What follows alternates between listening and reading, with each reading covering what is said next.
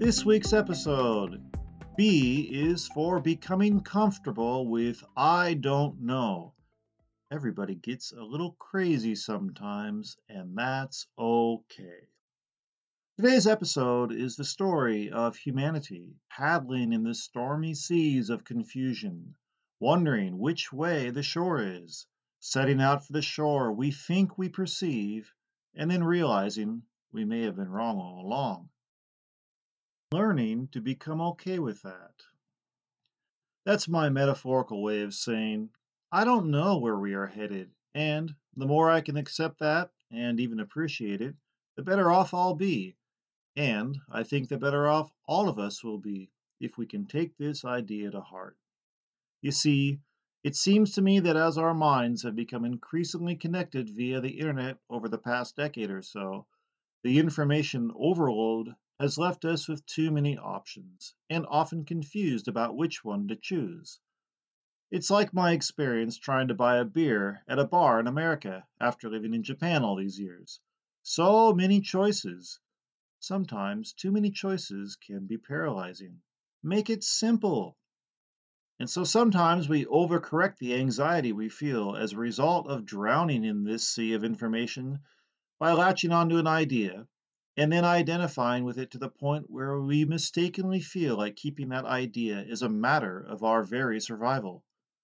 This is a case of our ego mistaking its death with our body's death. And in a secular culture that has lost touch with its deeper sense of self, that denies that such a self even exists, well, we are only going to see more of this sort of behavior. So, can you allow yourself to loosen your grip and say, I don't know? Or when proposing an idea, rather than strongly identifying with it, just say it loosely, i.e., hmm, I suppose, or I wonder.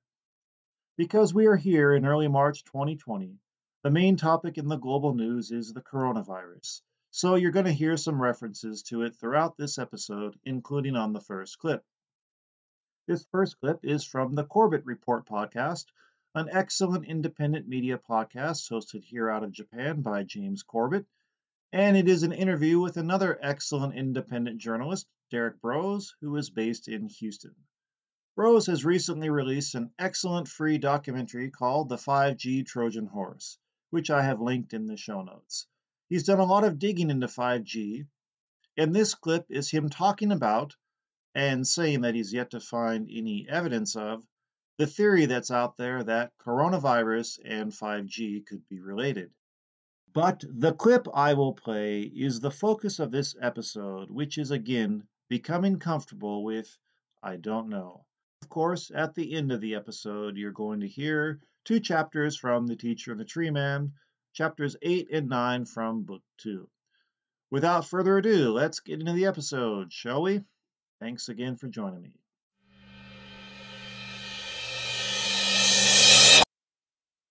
Think we need to get to a place where we're okay as individuals, as researchers. I know that I am personally with just accepting that we don't know certain things and that we might never know.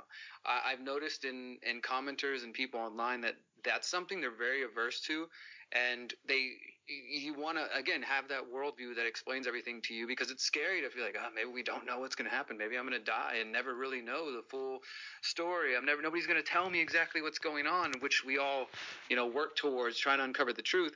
But the fact is that in many of these cases, unless you're in China reporting or you've got, you know, on the ground sources, which some of us do have, and there's some pretty crazy things going on, but unless you can see and witness something firsthand and document it and go confirm, and, you know, that's where I think the journalism comes in, actually trying to talk to experts and, you know, taking one piece of information and then going and confirming that another way. Um, but if you can't do that, then it's okay to just accept that you might not know the answer. It's okay to accept that you might not know the answer. And I find that this is becoming harder and harder for us in this world right now. It seems to me that we're in a situation where things are even more unclear, and as it becomes more unclear, our egoic reaction is to latch on to whatever theory we think makes sense of things. and then we argue with each other. And that is as much to explain for all of the division, the in the culture, the polarization, a lot of that. It's a psychological thing that we're going through as a as a species. I'm sitting in my recently discovered spot, the same one I sat in last Saturday when I began to cry on the podcast. Don't think I'll do that today, but you never know. Anyway, I'm going to share a clip from the Ram Dass Here and Now podcast, episode 159, Stuck in Between Stories. Because I think this is an extremely relevant topic for where we are right now in the world and for the theme of this show today, which is going to be about getting out of the ego, fear based, separate sense of consciousness. And when I say ego based, what I mean by that is the feeling that I am all alone, that there is no connection to me. Well, let's see. It's a sense of separation. That's it. The ego base is a sense of separation. And that's the story the world has been living in for thousands of years. And it's the story I believe that we are moving past and we are moving through. We are still there. And I would argue, and this could be debated, of course, but I would argue that what's going on in U.S. politics this week was an example of that fear of making the change. And that's the ego is very afraid of change because from the ego perspective, we think what we have right now is life. What this moment is right now is life. So any change is a threat to ego. And so, of course, there's varying degrees of this. Um, but when you let's talk about the political system, there are a group of people in the Democratic Party who have a worldview and they don't want to give up that worldview. They've attached themselves to that worldview.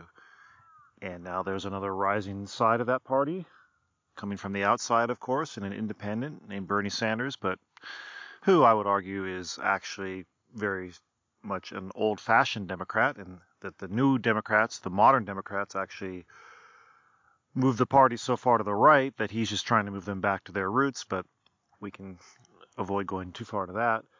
But this new rising uh, Bernie Sanders movement the modern Democrats don't want any of that to be infiltrating their worldview because they're so attached to their worldview. And right now, I believe what's going on within all of us, within both our individuals, within myself, I see this happening in myself all the time, and within the collective, is this we are in extremely chaotic, stormy seas right now as far as where humanity is and where it may be going and so as a result, we're clinging. We're cl- we cling. We cling on to whatever idea in the moment feels the safest. Whatever idea makes us feel like, okay, I've got this figured out. Yep, this is it. And um, that's kind of the theme of this podcast. And now I'm going to play this clip from Ram Dass because what he says next, I believe, illustrates kind of what I was talking about. Chaos and anarchy are very scary because in chaos and anarchy, the worst that could happen is you could die. And if you're a philosophical materialist, that's a drag. If you're a mystic, it's just very interesting. If you're a high enough mystic, it's just another moment. Okay, that's what I want to get to because next that gets me into the coronavirus. And why it's a real sticky subject to get to because I am a mystic. I mean that that really is what it, this comes down to. Is I come at things from a mystical. We're all connected. Uh, life and death are two sides of the same coin. Dying is still living, and you know I don't. I don't fear death. It's dying that I fear. The, the the process of dying, or of living in a world that to me is a world of every day is a death. Um, when I was addicted to drugs, I had this feeling in the last three or four months, every day that I woke up, that I woke up in hell. And so my life experience at that point, at that time, was I'm in a I'm in a state of dying. Like I I'm dying. I'm dying and that was, you know, so in that sense, like I've actually recently referred to in talking to some of my friends who've had near death experiences that my brush in my when I was 25, 24, 25 years old, that was what I call a waking death experience. And I want to write about this some more and flesh this out. But I did face mortality. I knew. I knew at that point. I knew in those last that last like I would say from summer, you know, July, August, September of 1998 when I was 25, I knew in my heart I knew like I'm going to die. This is or I am dead. I'm this is death. You know, I was facing death like head on. and fortunately due to some well, I'll just say it since we're since we're listening to Ram Dass. Uh, for those of you who don't know he who he is, he, his original name was Richard Alpert, and as he says earlier on in this talk, he was the first person that, I, and I want to research this and double check this, but he says, and I don't doubt him, it was his life after all, but he says he was the first professor fired from Harvard University in the 20th century. I think that's what he said, the 20th century. Anyway, they don't fire professors very often there and he and Timothy Leary were the two professors in the early 1960s who were doing research into psilocybin, commonly known as magic mushrooms, as well as LSD, and they were challenging the uh, materialist, modernistic uh, orthodox that Harvard University was or and is uh, preaching. and as he said earlier in his talk, um, Harvard does a lot of things right. They do that worldview right. They're great at it. But when you challenge the preachers by saying like you're the thing you're preaching ain't the truth, well, you're not long for that world. and so they went their separate ways. They were fired, and then they went on, and he became he went to India, and uh, you know he did this long experience in India or whatever, and took up the name Ram Dass. And so that's who is talking here, and the reason I bring him up is because my waking death experience was an LSD experience for me in late September 1998 that made me realize life was worth living and I was worth saving and made me the next night call my parents to admit that I was addicted to drugs and I needed help. And that happened. Anyway, so the point is, is that I think a lot of the reaction to the coronavirus that I see, a lot of it is very, it's it's fear. I mean, it's fear of death, it's fear of mortality, and I, as a living being, I understand that. So I don't want to come on too strong with like, you're wrong to fear death, like, you know, like that's an ego thing too. That yeah, you're right, I'm right, you're wrong. That whole like that, all the kind of dualities, like the you know one or either or. That's the sort of what I'm talking about when I talk about separation consciousness. That's that's kind of the ego thing. And um, I see the whole coronavirus thing now. I'll say this on my on, in my own personal life, like coronavirus has already had a huge impact here in my life. And so when people say, well, what what does it have have to do with you? Well, all my classes were canceled overnight on a Thursday night. I went to bed thinking I have, you know, three and a half weeks left, and I'm going to kind of slowly. I'm finishing 15 years, and I'm going to finish on my own terms. And each day, I'm going to consider, you know, I've been doing this for the last seven months. I've been thinking about how, you know, I've been teaching all this time and appreciating all the moments, but. I went to school, you know, I woke up that morning and then my friends like, you know, oh, they, they're closing all the schools. I'm like, what? And and I find out, oh, maybe it's not in my city. I go to the school that day. They're like, oh, we're not sure yet. And then a few hours later, my teacher's like, don't come to class. And then I find out, yep, they're definitely canceling classes for the rest of the year. So my school, my main job was done. And then that night, I went to my Friday night class, and they're like, yeah, we're going to close shop for March. So that was done. And oh, that day in the afternoon, I got a message from the job I was going to do Saturday. They're like, no, we're going to post, we're going to cancel. Sorry. And that was done. And then I went to my Japanese class on Wednesday night and no one was there. So the coronavirus has impacted my March totally. And it is impacting my future. I don't know. I don't know what, like, I have this plan. I've got an airplane ticket to go to America on April 6th. I've got a plan to leave on April 11th. I've got a, a, a, a place reserved on April 11th that night to go camping. April 12th, I show up at my friend's house or the place that they've rented. I spend the week with them. Then I go see a concert on April. I mean, all my plans in April right now are like, who knows?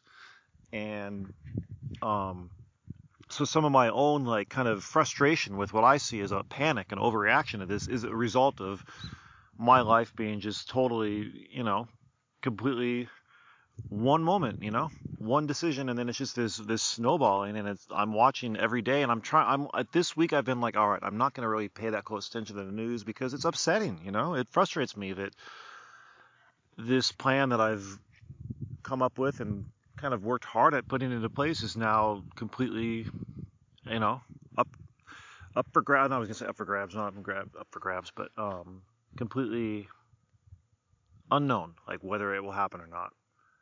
And now my friends are taking bets on whether I'm going to leave it all, you know. and I mean, those are all fair, you know, fair concerns because as I was biking today, I was thinking my fr- my my kids are here, you know, in Japan, and like I've got serious concerns about the way Japan is, whether we want to think this or not. This is an authoritarian society. Like this is a top-down, like the boss says and we do society. That's that's fact. You know, this is not a democracy. You know, um, it's not like, and it's not an individual. It's a group think society. It's a like, oh, okay, the boss says, then we do. You know, um, I wrote about this at the end of my coronavirus article that I wrote about the whole baseball decision where everybody one minute has this belief, oh yeah, like the, the referees are wrong, we'll get this fixed out fixed, and then all of a sudden the referee like goes against what their belief is and they're like, well, the ref said it, we all have to agree, and they're all fine with it. So this is a culture that can overnight, like if the fucking prime minister is like, no one go outside, no one will go outside. And that, I'm sorry, that really concerns me because I think I'm, I'm, I'm starting to get a little ranty here. I don't mean to rant. I think, like for me, for my own health, for my own health, and I think this is true for everyone, but for my own health, I need to get outside. I need to get fresh air. I need to go by on bike rides. I need that. Like that is keeping me not only physically but mentally and spiritually healthy. You know, like I feel so much healthier on the weekends when I don't have to go to school and sit in a room for six hours. You know, um, of course during school I go out and take walks or whatever, but the teacher's room in the school to me is like way overheated and it's not comfortable for my body and I don't like it. But you know, again, that's the group. That's what the group wants. And so I don't I don't align with the way Japanese people live is my point, the modern Japanese people. And so if all of a sudden there's these edicts by up high and everybody's like, well, we got to follow it, and I can't go for a bike ride, well, then I'm fucked. But on the other hand, like if I didn't have kids, I would have fucking just said to the schools, like, keep the fucking money. I'm buying my ticket. I'm going to America now before there's some shutdown, you know? I would have just done that. I don't care about the money. Now, the thing is, so the chaos and all this, as a journalist, like I find it all, and as a human, I find it all extremely interesting and fascinating. But the reason I went on that little tangent is that my own emotional reaction to the coronavirus and to why I say people are panicking unnecessarily has to do with the fact that my plans and my, my immediate life, my daily life has been disrupted this past week. My job's just ending with no sense of closure. You know, that was kind of an emo- it's been kind of an emotional shock. And now the idea that okay, what's next? Oh, I've made this plan. I've been I've been guided to do this, and all of a sudden it's like, well, maybe that's not it. So it's put me in a, in a in a little bit of a mental state of kind of like my own sort of panic, you know. And so I'm like, why is everybody panicking over this virus? Because I'm looking at it from a more logical, mathematical point of view, and I'm like, the mortality rate is, you know, two or three percent, and I don't know. I mean, I just, just the numbers aren't that high. I don't know. I, you know, and again, I, and I don't want to talk people out of, you know, whatever their feelings are, but are we gonna are we gonna destroy the whole world economy and our way of life because two percent of the people might die from a disease? You know, I don't know. I mean, that's you know, that's a question I'm asking. Um, and I'm just kind of having to. That's why I'm saying like trying to sit with it and just relax about it and not panic about what it's going to do. And as I told my mom today, the good news for me is I'm off the clock as of March 31st. So if my ticket or if there's some reason I have to wait or whatever, then I just do whatever. You know, I'm going to do whatever. I'm just fucking glad I'm not going to have to go to school anymore and be on the goddamn clock. And that clip led into a rather long diatribe about my vice principal and being on the clock, which I think I will save for the Friday podcast. For now, let's listen to the final thoughts I had closing up this discussion that I was just in from yesterday afternoon outside. Let's try to give each other some space, you know? Yeah, let's try to allow each other to freak out and also accept that, you know, like when the collective freaks out and starts making rules for everyone, that might not be the way we want to go. And I just, I, I just feel like this coronavirus thing, man, like just to me, it feels like an, a, a panic that is causing crackdowns from the collective about what we are allowed to do as individuals, all in the name of safety. And it's like I just don't I don't buy into a lot of it, you know. I don't buy into this as being these being the proper solutions. Um, I don't think the kids should have been told they can't come to school, and you know I know they're trying to stop the spread of this thing, but I don't know. Anyway, I uh, I don't know, and that's the point of this whole podcast is I don't know, and I'm trying to become. I think we all could do a lot of good for ourselves if we just said I don't know and kind of just loosened our grip on things, you know? Like I know the seas are stormy, but you don't need to hold on so tightly to the side of the boat. or as I say, like I, I I've often said we're on a, if we're in a stormy sea and you and it's the waters are rising and you cling hard hard to a rock and the waters are rising, well, you can stand on that rock and you'll feel you're not going to go flying around in the water, but the water's eventually going to drown you. So, all right, I mean, I keep wanting to work with that metaphor, but anyway, find yourself a nice sized log, a boat, something that floats, and then just chill out and don't get up in everybody's business about how they're do how they're doing their thing, you know and uh, try to help each other. You see someone in the water on the rock, you say, "Hey, dude, here's a boat. Come on." Anyway, we're in between stories, man. We're moving from me to we, and like I feel like this decade is the decade where it's really coming to a head. And uh, well, we'll see how it goes. And that's it. All right. Adios. This Ram Dass talk is really good, and I'm recording this this is episode 159, stuck in between stories from early March 2020. In the 60s, the major source of that awakening, that ability, I'd say my audiences, and I was already old then, my audiences were, but my audiences were between about 15 and 25 years old. Because they were, because of the affluence from the post Second World War, they were free enough of the pressure of having to, quote, work to survive, that their consciousnesses were loose enough to be able to absorb these altered states of consciousness and start to work with integrating the many planes of consciousness simultaneously. And because they were not seeded into the social culture, and they tasted that quality of love and unity and we're all one. It's the Haight Ashbury love, summer of love type thing. It's the sticking the flower into the gun, however horrible that side effect of that was, but still that act, that image. And that, today, the younger generation, the 15 to 25 year olds, the millennials and the Homelanders or Gen Zers or however you want to call the next generation. They don't have that that looseness because they are so because of the social and economic conditions, they can't feel that looseness. The economic conditions are making them feel a sense of survival. Goes in with gotta work, gotta work hard, gotta gotta do all these jobs, gotta keep working, gotta get money. And if I'm honest with myself, I'm rejecting that in a way.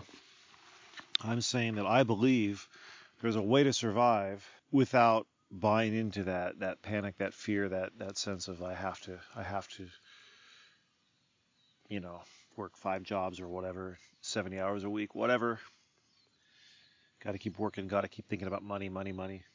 That's got to be my focus. I'm trusting that there's enough of this life energy out there that I can support my life and the life of my kids without buying into that, that mindset, you know? And I'm kind of asking the universe to give me the guidance, give me the give me the connections or whatever to make that vision, make that trust a reality, you know? Um, because I just see how this system is working right now, and it seems to me like a death cult, you know? And I want to live. I want my kids to live. And so I don't want to put energy into, like, well, in order to survive, I have to support a death cult. Like, that doesn't make any sense. And yet, that's what I see in so much of the world today. And some of it's unconscious, you know? Some of what I see in the education system, it's not that they're consciously like, we're a death cult. I, actually, I think most of it is unconscious. But the reactions I see from people, the fear to so much of this stuff does seem to me like it will lead to you know the death of humanity. It's really interesting watching the world right now because everything seems to be to me from my perspective and my experience of life and just where things are at right now everything is really topsy turvy and anytime I try to think I got I want to make I'm to get a handle on this I've got I know what's going on then any, then life is like nope like it bitch slaps me and says, no, you don't know what's going on. So I think a certain sense of like, A, loving, loving and like kind of accepting, first accepting and then appreciating the, the feeling of, I don't know. And like, wow, things are really wide open. Who knows where this could go? Um, if you can appreciate that, that's kind of cool. I'm watching a bee right now. He's on a on a flower these yellow flowers on this hillside here. If you can appreciate that, and even you know, or at least accept it, accept it. First, you have to kind of accept it that like things are really wild right now, and I think people can accept that, right? If you can do that, that's the starting point. The problem right now is that there's so much when you accept that, well, I don't know where things are going then again, that ego thing is like, wait a minute, we need to have control. We need to know. We need to know what's next. How am I going to plan for the future if I if everything's up in the air? Uh, how can I invest in my stock portfolio? How can I pay for you know my kids' college fund? How can I do anything if I don't know where the future is going? And that's understandable. You know, that's kind of human culture. So that's you know life we do live in the linear times. So I understand that impulse very much. It's also happening for me. Um, how am I supposed to plan my trip if every day I read the news and there's new news about like, oh, the coronavirus is shutting down airports in San Francisco and Les Claypool can't play music and Trey Anastasio's guitar is just melted, you know, like fuck, you know. um, those references you probably don't understand, but that's a reference to the concert I want to go to or that um, I'm planning to go to.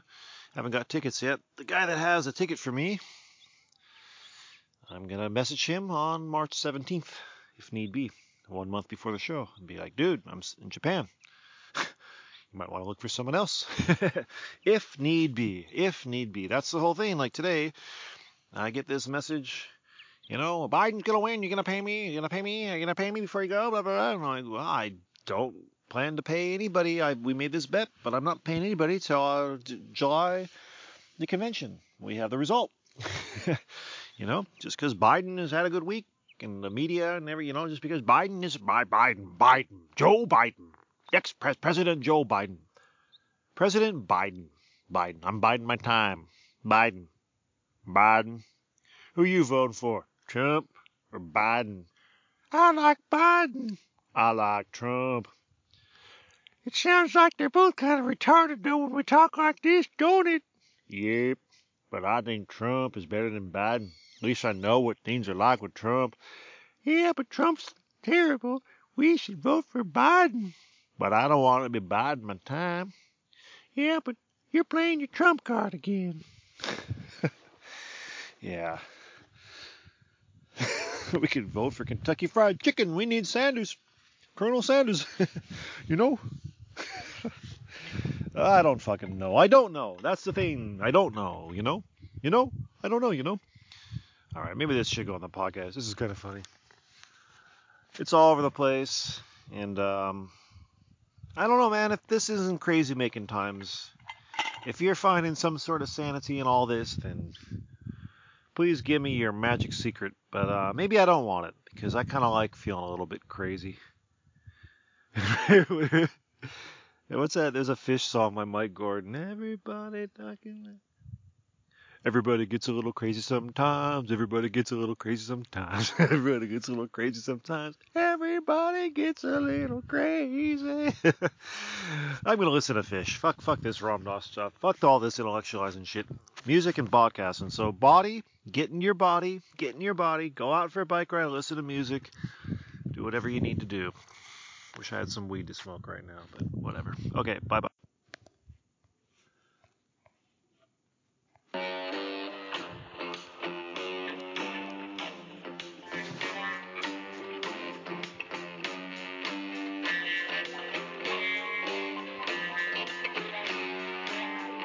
gets a little crazy sometimes. Everybody gets a little crazy sometimes. Everybody gets a little Sometimes I feel a bit off kilter. Take a walk, my mind.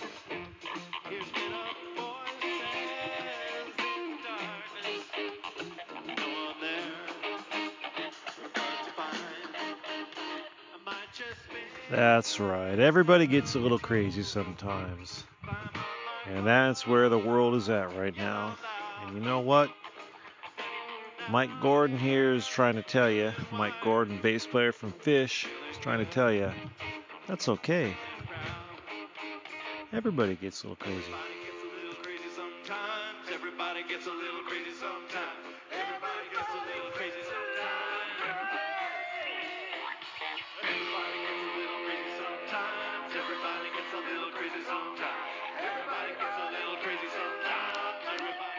That's right, folks. We all get a little crazy sometimes, and you know what? That's okay. As Wim Hof would say, breathe in, breathe out. If you feel a little tingling in your body and you feel yourself going crazy, that's okay. And a clip from Ram addressing I don't know. And the interesting question you and I can look at is how do you deal with mystery? How do you deal with the unknown? How do you deal with it? Well, the answer is I don't know. But I don't know doesn't have to be, oh my God, I don't know. In other words, can you live now rooted enough in other planes of awareness so that you can sit with the uncertainty of not knowing how all this comes out and not be immobilized by that uncertainty? Can you sit with it in such a way that you are doing what you do because it's in the East, you call your dharma, without an attachment to how it comes out? Indeed. Easier said than done, I understand. But that's the challenge of these times. For myself, and I believe for everyone else. Can we learn to accept and live with, and maybe even appreciate? I don't know how things are going to come out, yet I'm going to keep doing my best, keep working hard at what I believe I need to be doing without becoming attached to the actual end result. Live in the moment. That's pretty much what this is all about. Well, folks, that's it for this week's show. Next up, you're going to hear chapters 8 and 9 from Book 2 of The Teacher and the Tree Man. And it's interesting, as I read these chapters last night, I realized Paul Lucas was struggling with some of these same issues too. That sense of everything I do is just not working out, and how do you come to terms with that? So, it seems that the book is syncing up nicely with the theme of this week's podcast. Okay, Until next week, or Friday, or an emergency podcast, you never know. I'll see you later, and thanks again for listening. Enjoy the book.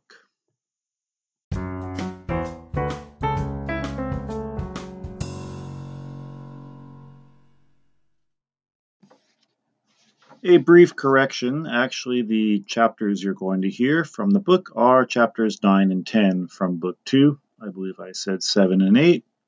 I was wrong. Anyway, enjoy. Chapter 9 White Lies in Fatherhood.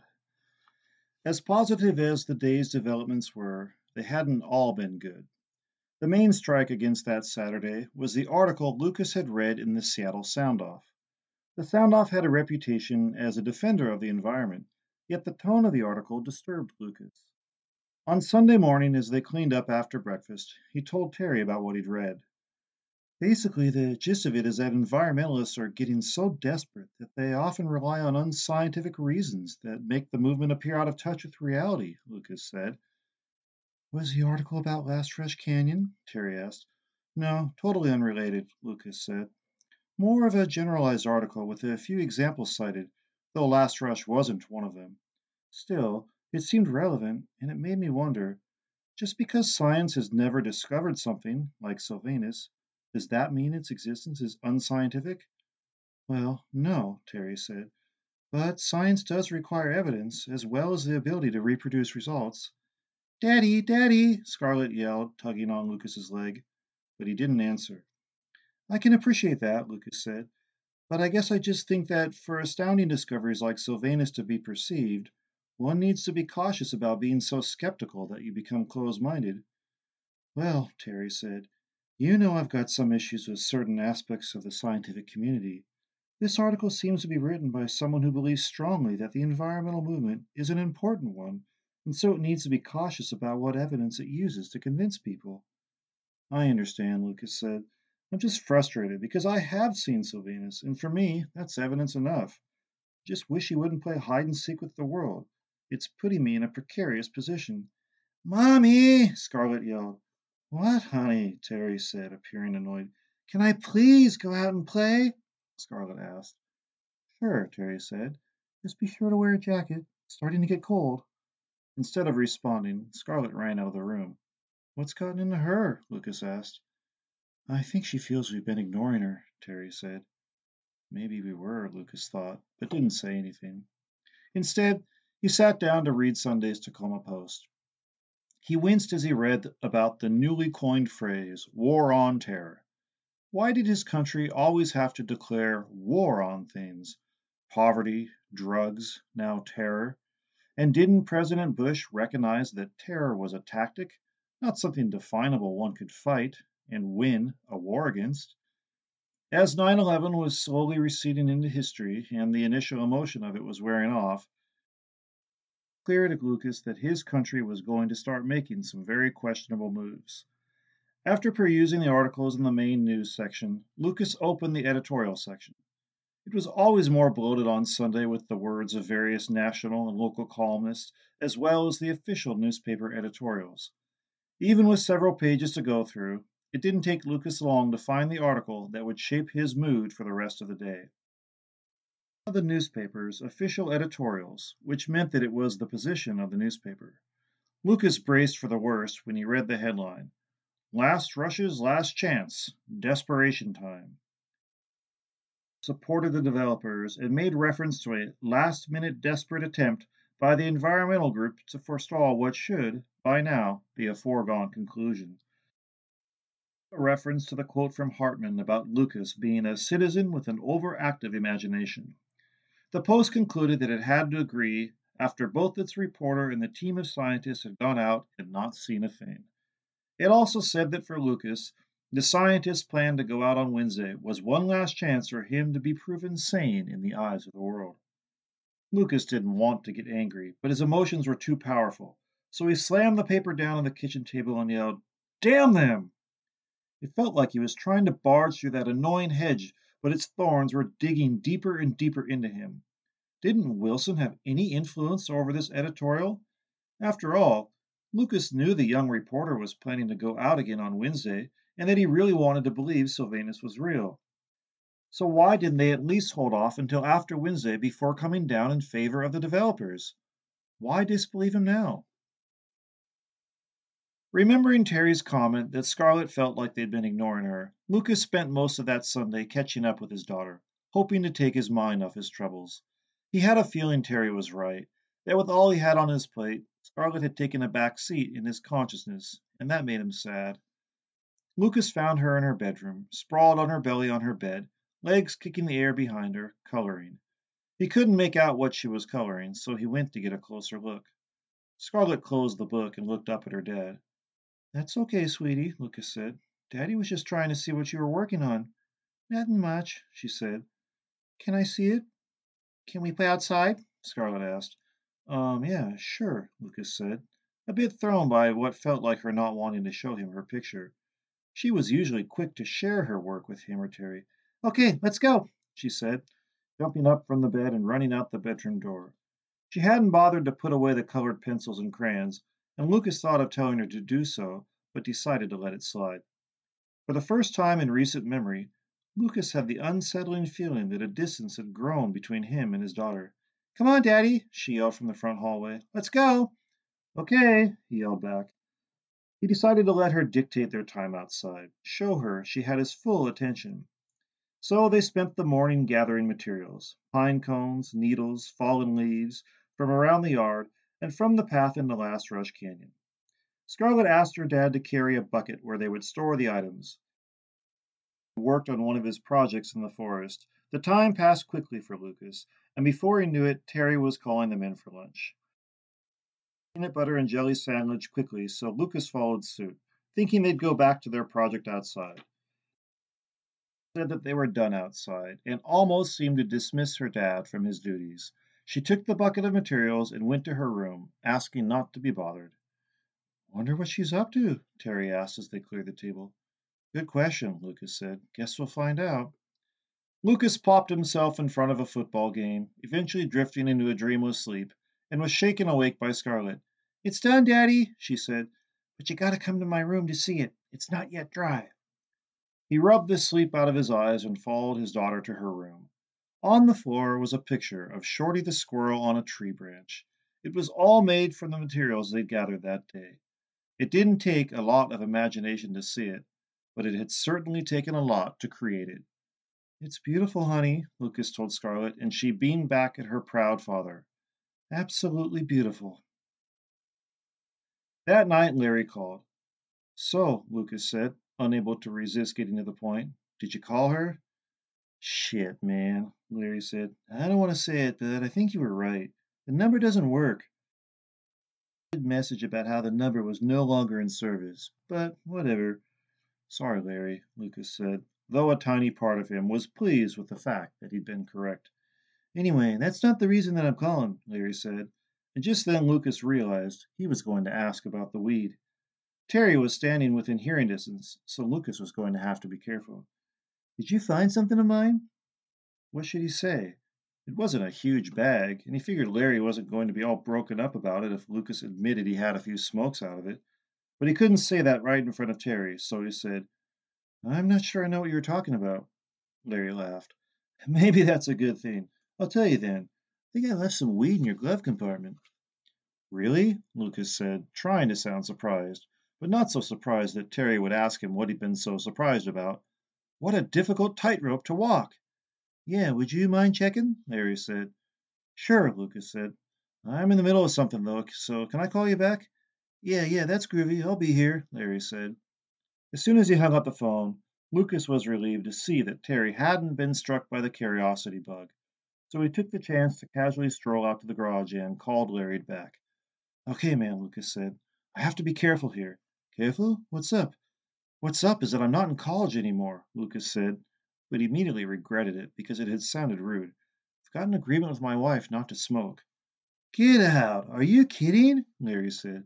I thought she was a fellow smoker. Yeah, she is, or, was, Lucas said. But once I started teaching, I had to take a drug test, and because we have Scarlett around, we both agreed that it would be best to give it up. Man, I can't believe you, Larry said. The smokestack stoner is now stone sober? Lucas laughed at the memory of one of his more clever nicknames. Well, not exactly. I can still drink. Oh, so it's not totally about setting a good example for your kid, Larry said. It's about conforming to what society expects of you. Well, um, yeah, Lucas said. If you want to put it that way, I suppose you're right. Anyway, man, I did find it, and I already smoked some of it. I hope it's not a problem. For me? Larry said. Nah, man, no big deal. A problem for you? Not if no one finds out, Lucas said. Don't worry, I'm being careful. Good enough. There's uh, one other thing I wanted to ask you about. How do those mushrooms work? Freaking great, man, Lucas said, happy to be talking about something else. Sylvanus took a huge dose yesterday, and he was able to move his body so much that I saw the tree move, and I also could see a faint outline of his toes. Groovy, Larry said. Do you need more? Yeah, Lucas said.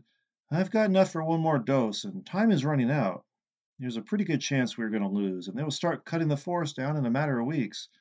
Whoa, Larry said. Well, I can get them, no problem. But I've got another idea, since you are under some pretty serious time constraints. Why not try something stronger? Something stronger? Lucas asked, not sure what was stronger than a heavy dose of mushrooms. Acid? What are you thinking about? 5-MeO-DMT, Larry said. You smoke it, and it blasts you off into other realms. If you're lucky, a direct experience of God. At least that's what people tell me. I've yet to try it. Hmm, Lucas said. Well, remember, the goal of this mission is to wake up his physical body, not to waken his mystical nature.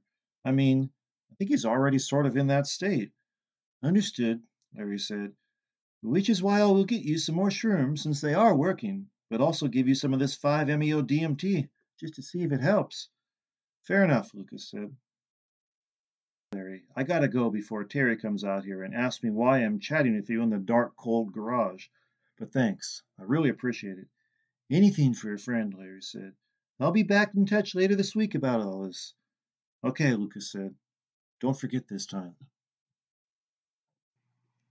Chapter 10 The Discomforting Truth Lucas opens his eyes and sees a forest too green to be believed, pulsating with life all around him. He watches it breathe in and out, and he feels a deep sense of contentment, just sitting quietly and observing this strange perception. After a few endless minutes of this, he hears a voice. You know why we can't tell them, don't you? What was that? Or better, whose voice was that? It's you, the voice said. The you that is connected to the earth, and that stretches toward the sky, breathing the air. The tree? Yes, the tree. You. And there is something you need to understand. What's that? You can't save yourself. I'm getting confused. Why do I need saving? Not the you you are thinking about, but the you I am talking about. Oh, you mean the tree? Yes, but not only this tree, but that tree over there, and over there, and over there. The trees that live in this forest. Okay, got it, but I'm still confused. What do you mean I can't save the trees? I guess we are going to have to spell this all out for you. Consider. Your friend decides to show himself to the world. What would happen? They wouldn't tear this forest down and build a mall, that's what. Oh, really? Okay, we'll give you that they won't build the mall. But how can you be so sure they wouldn't tear down the forest? Why would they? They could make just as much money keeping the forest intact and charging people money to come in here and see Sylvanus. Okay, you are on the right track. But think about it. Do you really think they would leave the forest untouched? That they would make people walk all the way down a soggy trail into the woods to see your friend? Or do you think they would make it more convenient for people? Lucas understands now. If Sylvanus came out, he'd be a tourist attraction. The problem is, many tourists want to be able to get to their tourist destination with the least amount of effort. For most of them, that meant getting in their car and at the most, walking a few hundred yards to view this natural phenomenon. Even more, the people who owned this tourist attraction would want to maximize the ways they could make money out of it. That meant not only would they build paths to the tree, but, worst of all, they'd build a gift shop where they could sell Tree Man souvenirs. The gift shop would probably be located no more than a short walk from Sylvanus, and they probably would build a small cafe as part of the building. Next to the gift shop cafe would be a parking lot, and the parking lot would have to have a road attached to it from the highway a few miles away. I've never thought it all the way through, Lucas thinks. No, you didn't. But your friend did. He did because we told him. We told him how humans in this culture behave, and we spelled out for him what this land would look like. And worst of all, for him, is that he would still be alive, right in the middle of this tourist trap, while many of the trees and creatures he's come to love out here will have been killed or chased off during the development. From his way of thinking, it's a worse fate than the shopping mall. Why didn't Sylvanus tell me this himself? He was going to. Sure how to tell you or when, so we asked us to do it. Lucas is stunned. He can't say anything, and all of a sudden anger rises from his gut. God damn it! God fucking damn it! God damn it! he screamed. Paul, Paul, Terry said. What? What is it? Lucas looked at the clock next to the bed. 11:55 p.m. He had been asleep for only an hour. His heart pounded, and he felt the heat of anger in his cheeks. Finally he gathered himself and said, "We can't save it." "What?" Terry said. "The forest," Lucas responded. "It can't be saved, and I've been an idiot to think it could." Terry wiped the sleep out of her eyes and said, "I'm not sure I follow." "Okay, let me explain," Lucas said, and he told Terry what the dream had revealed to him. "Oh my God," Terry said. "What does it mean? Do we just give up?" "No, not totally," Lucas said. "We have to at least save Sylvanus. But how? Either he becomes lumber if they build the mall, or a creature in a perverse zoo. Both fates are horrible," Terry said, and Lucas could hear tears welling up in her voice. "No, there's one more way," Lucas said. "I haven't told you about my most recent experience. I went out on Saturday and gave him a lot of mushrooms.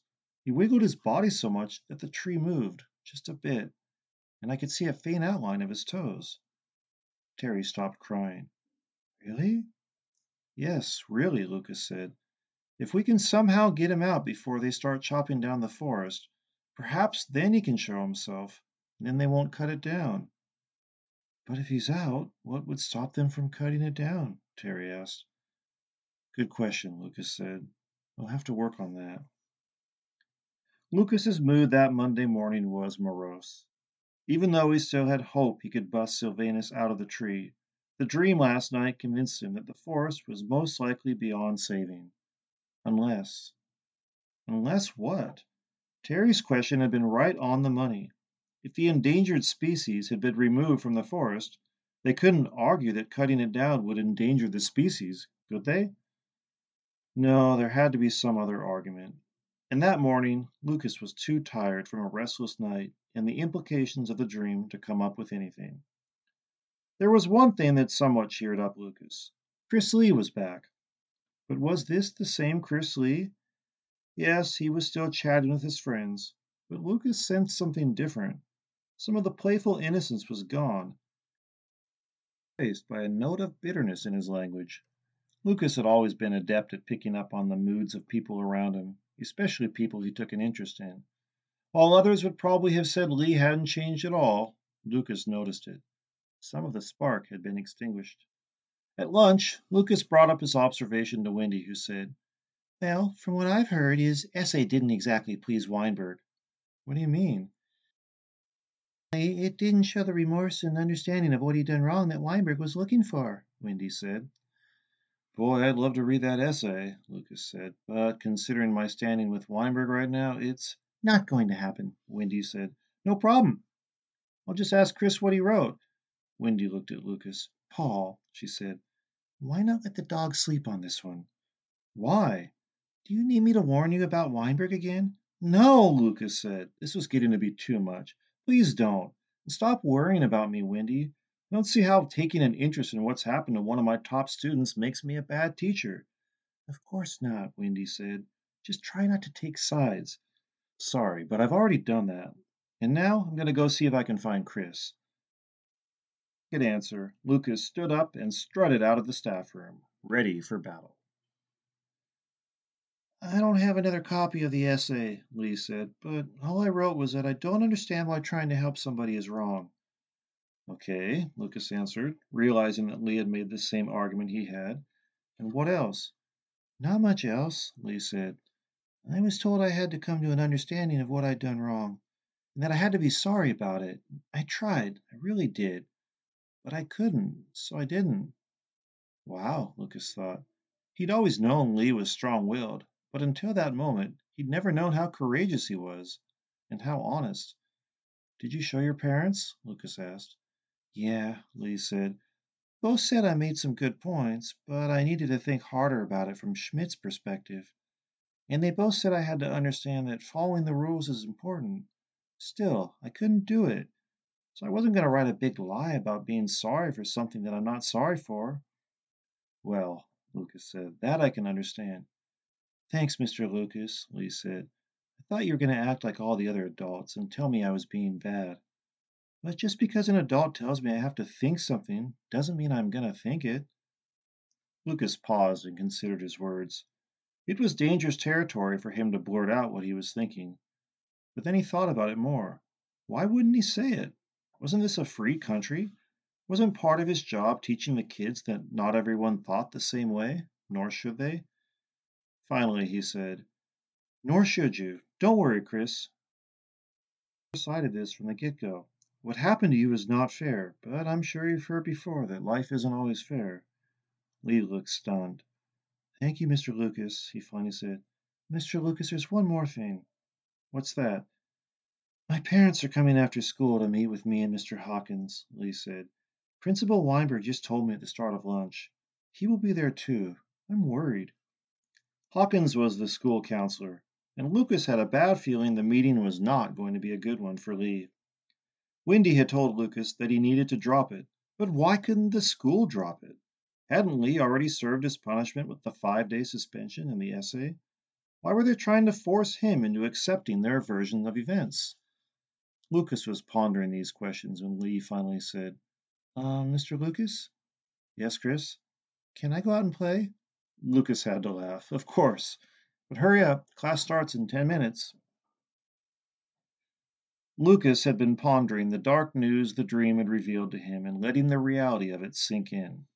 On one hand, it depressed him that the fight for the forest would likely be lost no matter what they did and it frustrated him to think about life without the solace of his corner of the natural world where he could just be himself. On the other hand, it liberated him, knowing that he no longer had to feel frustrated when Sylvanus didn't reveal himself to the scientists and Weston.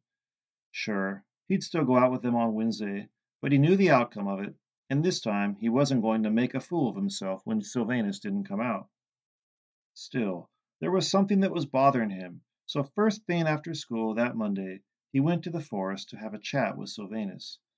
When he arrived, Sylvanus was again exercising his vocal cords, but this time it appeared he was also exercising as much of his body as he could. Lucas could see the tree moving, even more than it had the last time, and Sylvanus's toes were even more visible, as was the slight suggestion of hands. Hey, Paul, Sylvanus said cheerfully as Lucas entered the grove. Sylvanus, Lucas said, and quickly added, I'm sorry. Sorry? For what? For not understanding your reason for not showing yourself, Lucas said. It all seems so obvious now after the dream. Yes, well, lots of things seem obvious after being revealed to us. What's that saying? Hindsight is 2020? Anyway, don't be too hard on yourself, Paul. I've noticed you have a tendency to do that sometimes. Lucas laughed. Yeah, my wife tells me the same thing sometimes, and my parents said the same thing when I was growing up. Anyway, there's something I want to talk to you about, something that still bothers me. Okay. First, and this is not the major point, but I need to make sure you don't do anything to reveal yourself on Wednesday, Lucas said. If you did, I think it's likely that the commissioner would put a guard out here, and we'd lose any chance we have of busting you out of the tree. I'm sure they'd want to study you and preserve you, so they would be unwilling to risk you somehow getting out or being destroyed. Oh, I think you're right.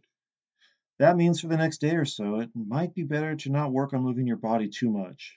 We want you to be able to hide in the tree, and if we come out here and can clearly see you, then all is lost. Good point. One I hadn't thought about. Okay, I'll take a break. Now, what's the main point?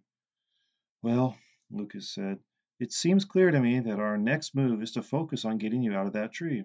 Sounds right. So let's assume we succeed in that. You are out, so now how do we save the forest? Is there a way that I am not seeing? Sylvanus didn't answer. Lucas waited, but still the tree man didn't speak. Well, Lucas said. I'm sorry, Paul, Sylvanus said. It's just I've got no answers. Unless something reveals itself to us, and quickly, I'm afraid it's a lost cause. And with that, Sylvanus's eyes filled up, and soon it was raining teardrops and sap again. Lucas refused to give in, refused to just sit and cry about it. There's got to be some way, he screamed. We just haven't thought of it. After a minute, Sylvanus stopped crying and said, Perhaps you are right, but I think we have to prepare for the worst. No, Lucas said. I'm not going to give up this place so easily. Not this place that has come to be as important to me as my family. I can't. You're not giving up easily, Sylvanus said. Look at you, Paul. You've got puffy black circles under your eyes. Your hair is a mess. It's clear you've been doing everything you can. You're a fighter, and I greatly appreciate that. But sometimes, hard as it is, we have to accept when the battle is lost and move on to other battles. Damn it, Lucas yelled. This was not going the way he had hoped. He had hoped Sylvanus had some more wisdom, some other trick up his sleeve. What he expected was for the tree man to suggest they needed to give up. Doesn't this place matter to you? Of course it does, Sylvanus said, fighting back tears. Of course it does. It's a part of me, and losing it might be the hardest thing I've ever gone through. But, Paul, remember I told you about one of my visions in my last mushroom journey? The one about watching a little girl who I think was my sister dying. The pain I felt was overwhelming. So I know what it's like to lose something close to me. I'm sorry, Lucas said. I really am. I just refuse to accept that we've lost this place, especially with several days to go before the decision is made. And that's your prerogative, Sylvanus said. The last thing I want to do is convince you to stop fighting for something you love. All I'm trying to do is lessen the pain of it if it happens. In the end, if it does, all we can do is carry on the fight in some other way.